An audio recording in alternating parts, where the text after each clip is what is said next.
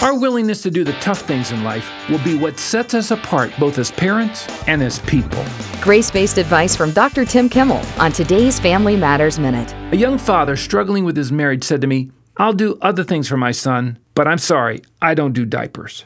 I could see why his marriage was in trouble. Everybody has something they don't like to do.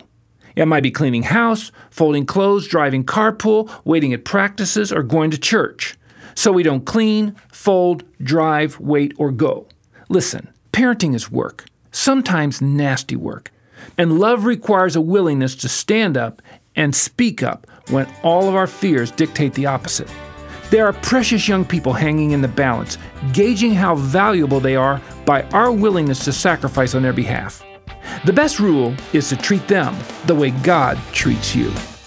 More parenting advice by Dr. Tim Kimmel is available at FamilyMatters.net.